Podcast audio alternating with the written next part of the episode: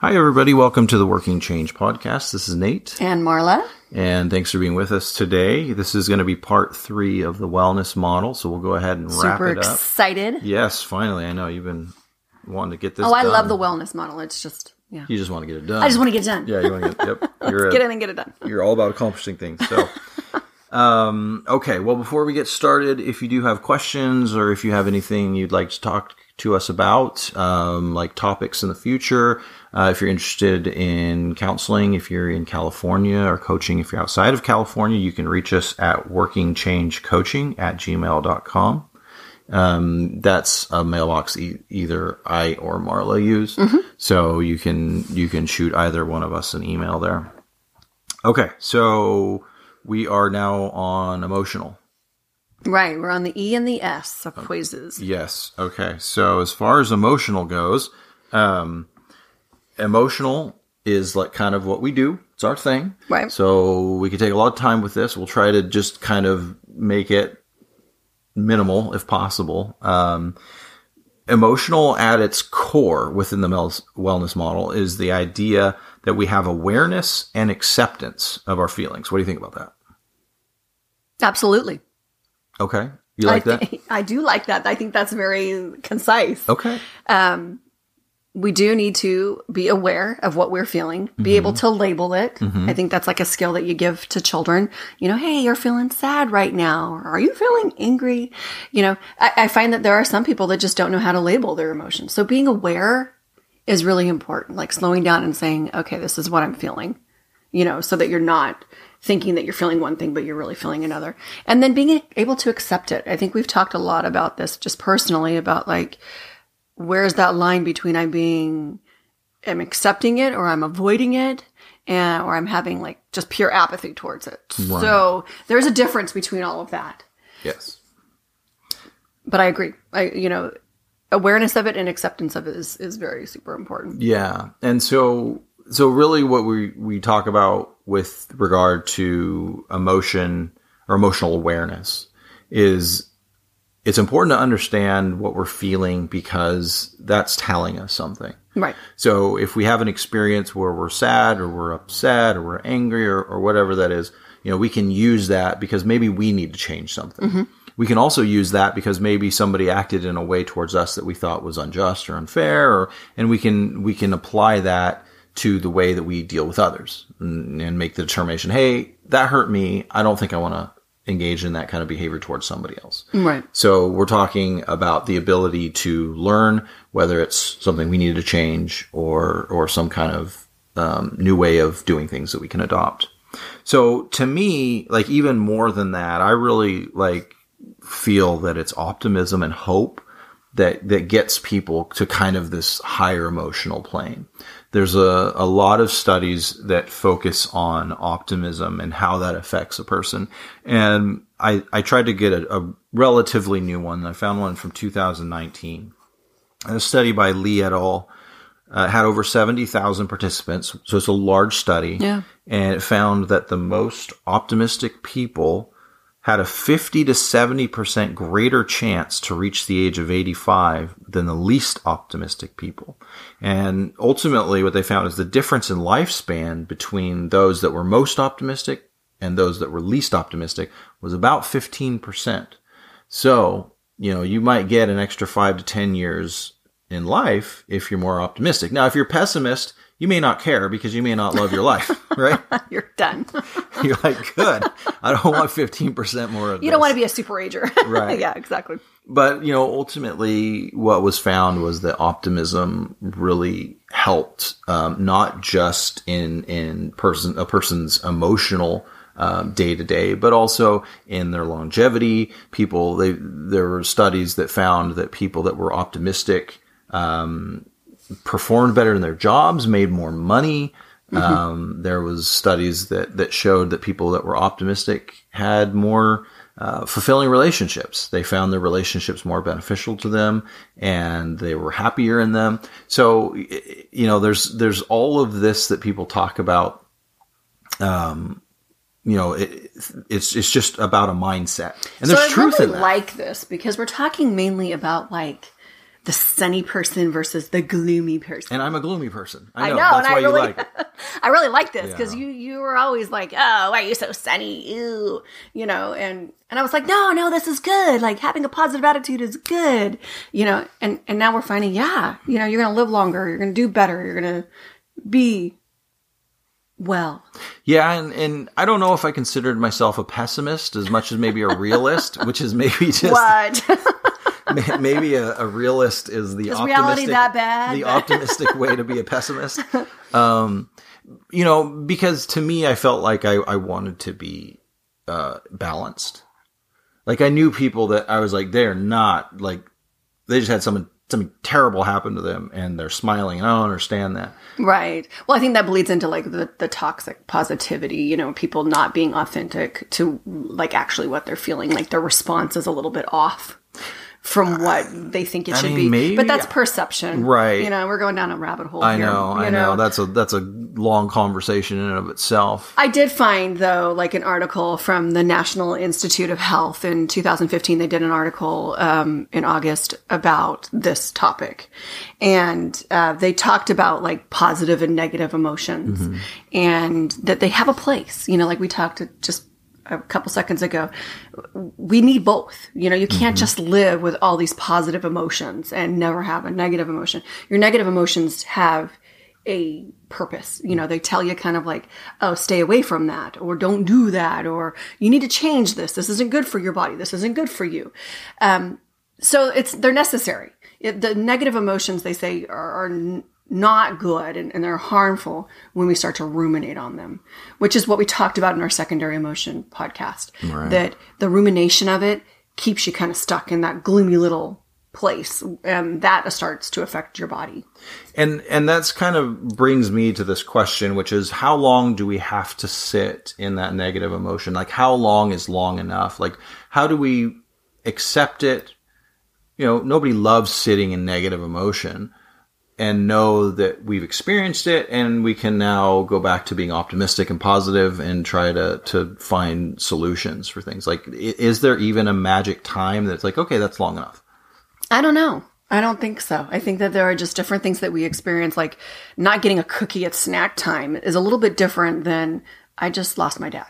Right. You know, I mean, I- they're they're going to have a different magnitude. I mean, a two year old not getting a cookie at snack time might feel Like huge. that huge. I mean, we have a almost two year old who temper tantrums sometimes, and it looks that huge, but it it I don't think it is that huge. And so there, I think it just is is being kind to yourself and knowing that there is a point, and then being honest with yourself and saying, "Have I given this too much thought? Is this now hurting me?" Or hurting those around Right. me. Yeah. Exactly. Okay, and I, you know, I definitely appreciate that. I think um, one of the things that I, I thought about uh, as far as what we can do to increase optimism and hope is gratitude journaling. Um, I know you're gonna laugh because I hate. Snickering a little bit. Yeah, because you know I was going through a depressive period a few years ago, and and I Didn't I ask you to gratitude journal? you might were have, like, and I laughed, and I was like, What's wrong with you? "That's crazy, man." This woman's crazy. So, um, but I, I really feel like that's an important thing because even even in my worst state, like heck, I was grateful that I could take a shower. Yeah. I mean, I had hot water. I could do that if I was born a couple hundred years ago. You Good would've luck with that. I would because I couldn't go to the store and get a, a rotisserie chicken to feed my oh, children Oh, because I was like, I, I couldn't even get up and cook. I was in such a bad Right, state. right. So And I'm not laughing that you were that bad. I, I know you weren't. I know you weren't. Yeah. But but my point is is I is I was able to find something that I was grateful for when I really tried to think hard about it. Right, and I love gratitude journaling. I mean, you know me that like I had a girlfriend who talked about um we visited her family and they were doing happies at night and I was like, "What is this happy thing? I need to know." And it was simply just she went around to every one of her kids and, and her husband and they talked about um, their happiest moment of the day and then they recorded it in a journal and she had this really thick book of she could just look at any day and they would know what went on that day so i thought i'm going to do that and she gave me like a happy journal and we went on our way and and it was really interesting we, we did it for a long time and i did it while i was single with my kids and it was kind of interesting to see what my kids were really happy for in those days. You know, some days I was like, this was a really bad day. Like, what happened? And they would say the cutest little things that they were happy for. Sometimes a lot of times it was about the food they ate, but um, a lot, sometimes it would surprise me. They were like happy that like maybe I just took time to notice them, or that their brother helped their you know them with something that they were struggling with. So it was it's really cute, and and I think it got them also to hear from each other what they were grateful in each other. So it, I, you know I would suggest that you know do that as a family. You know, gratitude journal as a family. Sure. I know that like my kids, your, your kids now really love to do that too, and they'll be like, "Hey, we didn't do our happies. You know, we need to do our happies today." So true. Mm-hmm. it can become a really positive force, I think, to do that. So Yeah, I, I think that's great. Um, so any kind of gratitude journaling can help with, with optimism. Um, the other piece that I wanted to, to touch on with about the emotional is stress management. And stress management is, is really important because it often reflects our, you know, where are we on in the spectrum between pessimism and optimism? Um, people, when they're hit with a difficult, um, whether it be just life experience or whether it be, you know, your, your car broke down on the way to work. People that are more optimistic have a tendency to feel like every challenge they hit is, is solvable. They can find a way to resolve it and it'll be okay. On the other side, when you're pessimistic and something hits, it feels like the end of the world and you start kind of thinking the worst. And so ultimately what we'd like to see from a stress management standpoint is the ability for people to to not freak out. Some things are huge and can will I just make freak us out a little bit? well, so I I did something and and you commented on this cuz I have a tendency to have freakouts sometimes. And um, we were at my sister's and we couldn't find my keys. And we'd given them Oh, to my son to go get something out of the car. And you were like, oh, this is a good idea because he loses everything.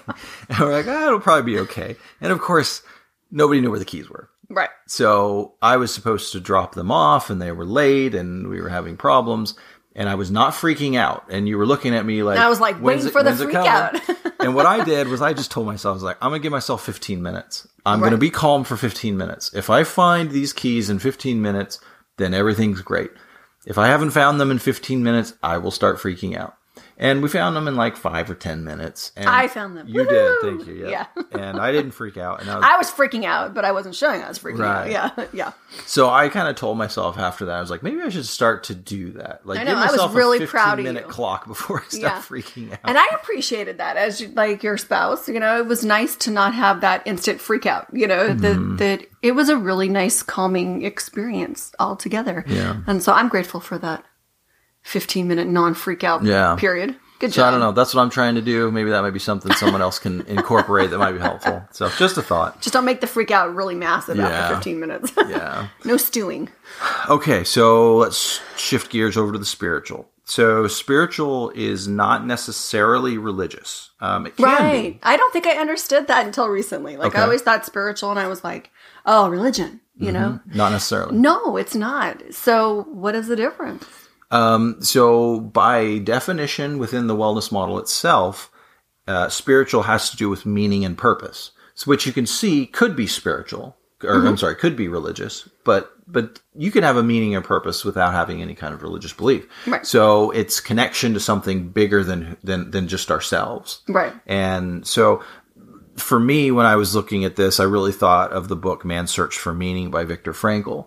And for anyone that hasn't read that, I'd highly recommend it. Viktor Frankl was a doctor that, uh, a Jewish doctor that, uh, was in Auschwitz during the Holocaust. And he observed that there were people that, uh, just gave up, which you can understand because the, Yeah. the lives that they were living were horrific. Um, but he also found that there were people that no matter how bad things got, they didn't quit and they were not going to. And, um, quitting in this, in this sense literally means you, you would be killed. Like if you just decided not to get out of bed one morning, you'd be shot or sent to the Right. execution or to a gas chamber. I mean, it was, it was the end of your life. And so he really t- tried to explore what the difference was between people that quit, that gave up, and people that didn't. Because with how bad things were, you, you kind of would have thought that everybody eventually would have given up. And what uh, what Dr. Frankl really landed on was that people that didn't give up had meaning or purpose in their life. And it might be they were going to do everything they could to see their family again. You know, it was, it was something that was so important to them that their suffering was, it just did not feel so overwhelming that they wanted to give up. Whereas Right. other people that didn't feel like they had this meaning and purpose got to a point where they, Why? Why yeah, do this why go anymore? on? Yeah. Why suffer anymore? And um, and to me, that's an important distinction. When we have meaning and we have purpose, our suffering isn't necessarily easier, but our ability to deal with that suffering is increased. Right. You know, in a more trivial way. Like I, I can see that in my own life. Like there are some mornings I don't have like a purpose for the day, you know, it's less busy or whatever not. And I'm like, Ugh, why get up today? There's just no point. Mm-hmm. You know, whereas like some days when you have something huge planned and it's like super exciting or whatever, or you have something pressing that you need to do, you're like, okay, I'm up, I'm at it. I'm like, let's, let's go. You know, that purpose drives you to, Yeah. to, to keep moving forward. Yeah. And, you know, I think that I can, I can find a connection in my own life where, you know, my depression, my anxiety, my addictions, my ADHD, all of this stuff just was so burdensome and it felt unfair.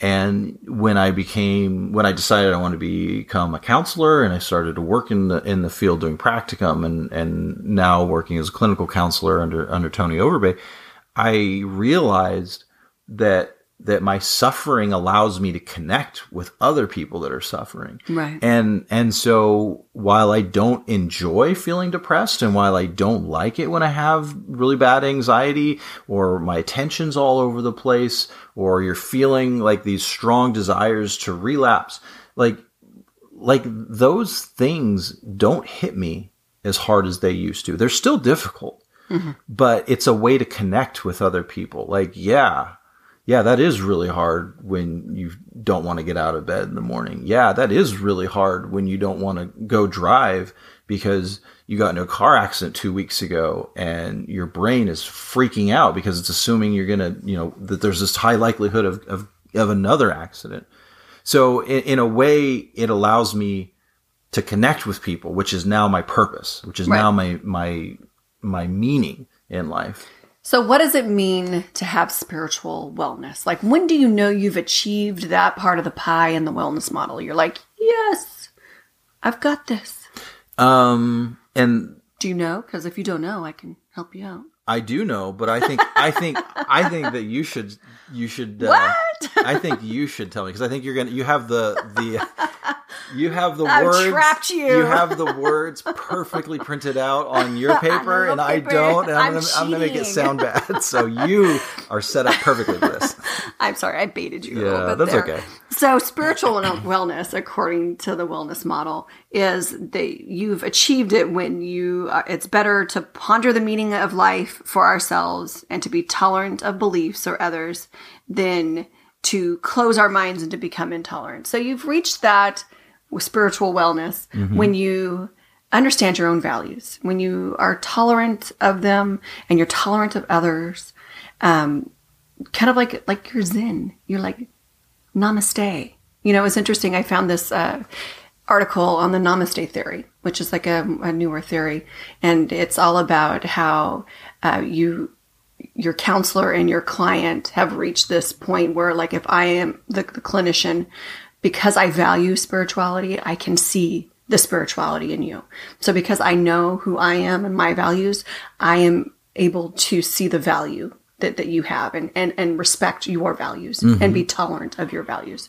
So I think that's really interesting that like when we're spiritually well, when we have our meaning and our purpose, we are more likely to be tolerant of other people's purpose and meaning too. We're not going to go jump all over and be like, that's dumb. Why are you doing that? Right. You know, we have that respect of like, oh, that's really cool. That's not what I do, but like, that's awesome that you do that. You know, and then that's what you love to do.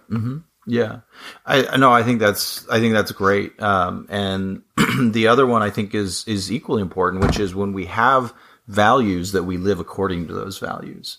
Um, I I don't think it can be overstated that our brains are constantly making judgments, mm-hmm. constantly making judgments, and I'm judging you, really. absolutely, you're you're, you're thinking, man, he's just blowing this. Uh, ah, nah. Um, but I, I really believe that we do that to ourselves too a lot and that's why Yeah. people come into therapy because like they they they may have a belief system that they're not living according to and so they're beating themselves up and they're feeling guilt and they're feeling Right. shame and they're feeling depressed and they're feeling anxious like so so it's not just creating this belief system It's living it's consistently. living right and living consistently see blah, blah, blah, living consistently between that value system. Right, you know if i say my values are this and i'm going over there and doing something else i'm not going to feel good about myself. Right. You know i'm like i'm a hypocrite here you know? And- and, i'm going to try to hide that from people. Yeah sorry i keep yeah what do you, what's going on? You uh, butter? allergies. Um, I'm killing them so that yeah i think that that's that that's super important. We have a belief system we're tolerant of other people's belief systems. We live according to our own belief system. And i wanted to throw out service into that. Yeah. like service i, I believe is really important. Um, i i personally believe uh, based on my own interactions with people and some of my clients interactions with people and just other people that i know that are very service oriented that that brings a lot of peace and happiness into people's lives. I think sometimes when we are able to give service towards others that are experiencing difficult things uh, sometimes it gives us greater appreciation for what we have. It's kind of going back to what we talked about about uh, optimism and gratitude. Um, I think that uh, that's all tied together. well it has such a ripple effect too like uh, wasn't there a study that you saw about service or self-care that tied into service Yeah, so there was a study that looked at self care, and it turned out that this study the study found that self care in Europe was was seemed to be way better. Like it did a lot more good for people hmm. than self care in the U.S. And so they didn't really understand what the problem was between the two. Why why if you engage in self care in both places, you have far different results. And they found the researchers found that self care differed quite a lot. So self care in in Europe tended to be more community oriented. So somebody mm, mm. might be like, you know what, I'm not feeling good about myself, and so then they'd go and they'd volunteer to soup kitchen or something like that, and they'd come away feeling gratitude and feeling peace and being and feeling grateful for what they have in their life. And people in the U.S. were more likely to go to the movies or get their nails done or do something like that. Get a massage and there's nothing necessarily wrong with with those things of, of self care. The question is is how beneficial are they to feeling better about ourselves?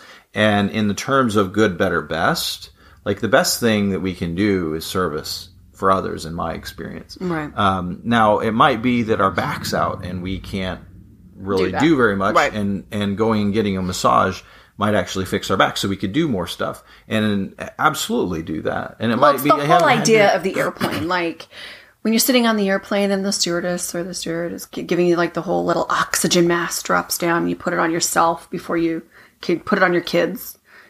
That freaks me out every time, but it's true. Like you have to like take care of you so that you can go take care of other people. Mm-hmm. So in that case, like your back being out, you got to take care of your back. You can't ignore that and then go do all those other things. Right. You know, make sure that you put yourself in a good space right. so that you can go do that. And- but if you're in an okay space, maybe going out and doing service rather than taking care of yourself is Right. the best thing. to Yeah, and, and and I'm not saying don't ever go watch a movie. I'm not ever say, saying No don't ever way. go No, get yeah. your nails done or get a massage. What I'm saying is is mix it up. Right. You know, if if the last three times you've done self care were all movies, massages, and nails done, you know, You're gonna look good. go, you're going to look great.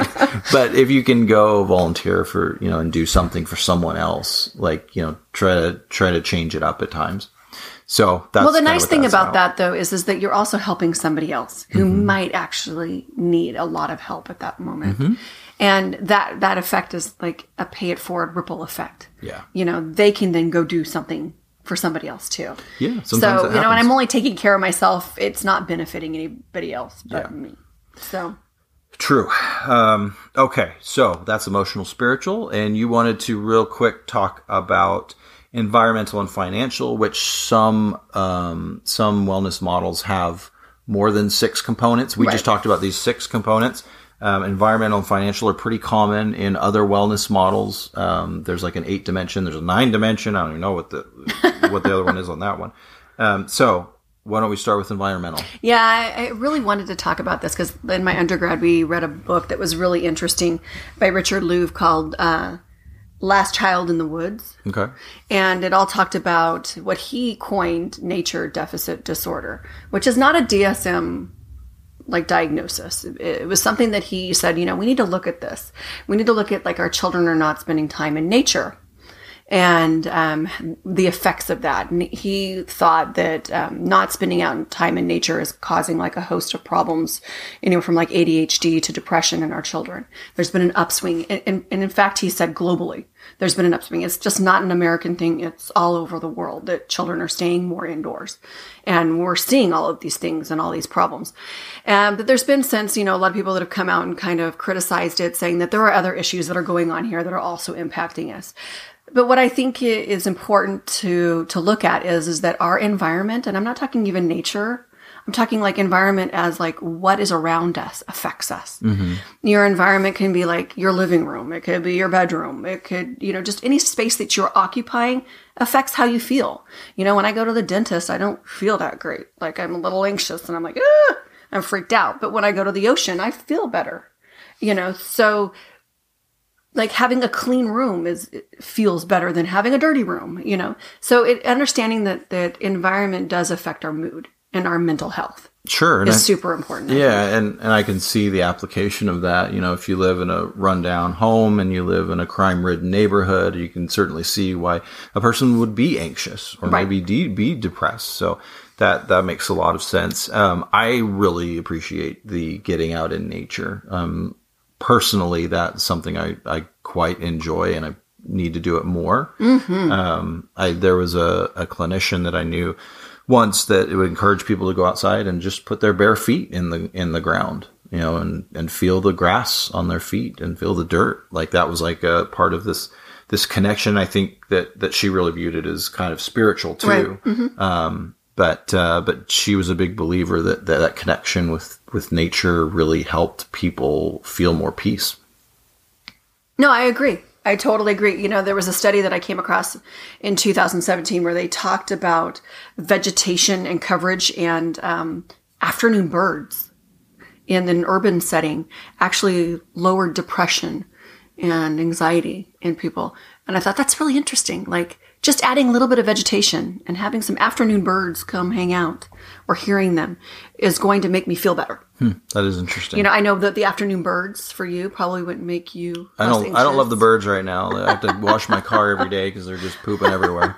But but it's still your environment. Right, you know, the right. environment affects how you feel. Yeah. And in what you do. So I think that that's important to notice. So like, you know, don't discount the fact that maybe what is making you unhappy is your environment. Absolutely. Yeah. Um, the other one, financial, I think is important because it's like the devil we have to all deal with. You know, we all have to deal with financial aspect of life. Mm-hmm. And um, it was interesting because I came across a study in 2017 also that talked about um, how we feel about financial stress can directly affect our mental health. And what they walked away with was two things um, your perception of finances, like how you feel about finances and how you view finances, as well as your stress response are the two things that are going to um, affect your mental health and how you react to finances. And what that means um, is, is, you know, do I see finances as like the most important thing in my life? As like having money and having that security, the most important thing. And if I don't, then everything else is, is wrong in my life. Mm. That's going to affect somebody versus like somebody who wants to live in a van and only have five dollars and they're cool with that. Right. Um, the other thing is is that um, you know, how do I respond to stress? If that's stressful, then I'm going to have an issue. And that's all going to lead to like maybe depression or anxiety or other things. So finances are important. Yeah, and I would agree with that. I remember when I was doing undergrad, um, I was a finance and risk management undergrad, and in one of my courses, the professor was talking about some studies that seemed to indicate that around eighty thousand dollars a year, again back in 2014, was kind of the magic number. Mm-hmm. That people that made over eighty thousand dollars a year or more or over tended to feel okay about about their their life because they had that amount right. of money and people that were under tend to have more more stress related to money. I don't know what that amount would equal today, but that certainly makes a lot of sense if you can pay all of your bills and you feel like you have some money in the bank and you you know you feel like you, you you're you're not necessarily going paycheck to paycheck. Right. You can see how that that would would make someone less anxious and less likely to feel depressed and and things like that. So yeah, I totally understand that. So I mean, looking at there. that part of it, I think is also important for people. Mm-hmm. You know, you might have a client or somebody who comes in and their financial portion of their life is a mess. You know, it's not affording them opportunities that they would like or other things, and that needs to be addressed in some way. So whether it's, you know, looking at how they view finances or managing finances or whatever, there need there needs to be some work done. Yeah. Well, and if there's anybody that's feeling financial stress, I would certainly encourage them to. I mean, online there are a lot of mm-hmm. templates that you can that you can download for free that will basically help you budget.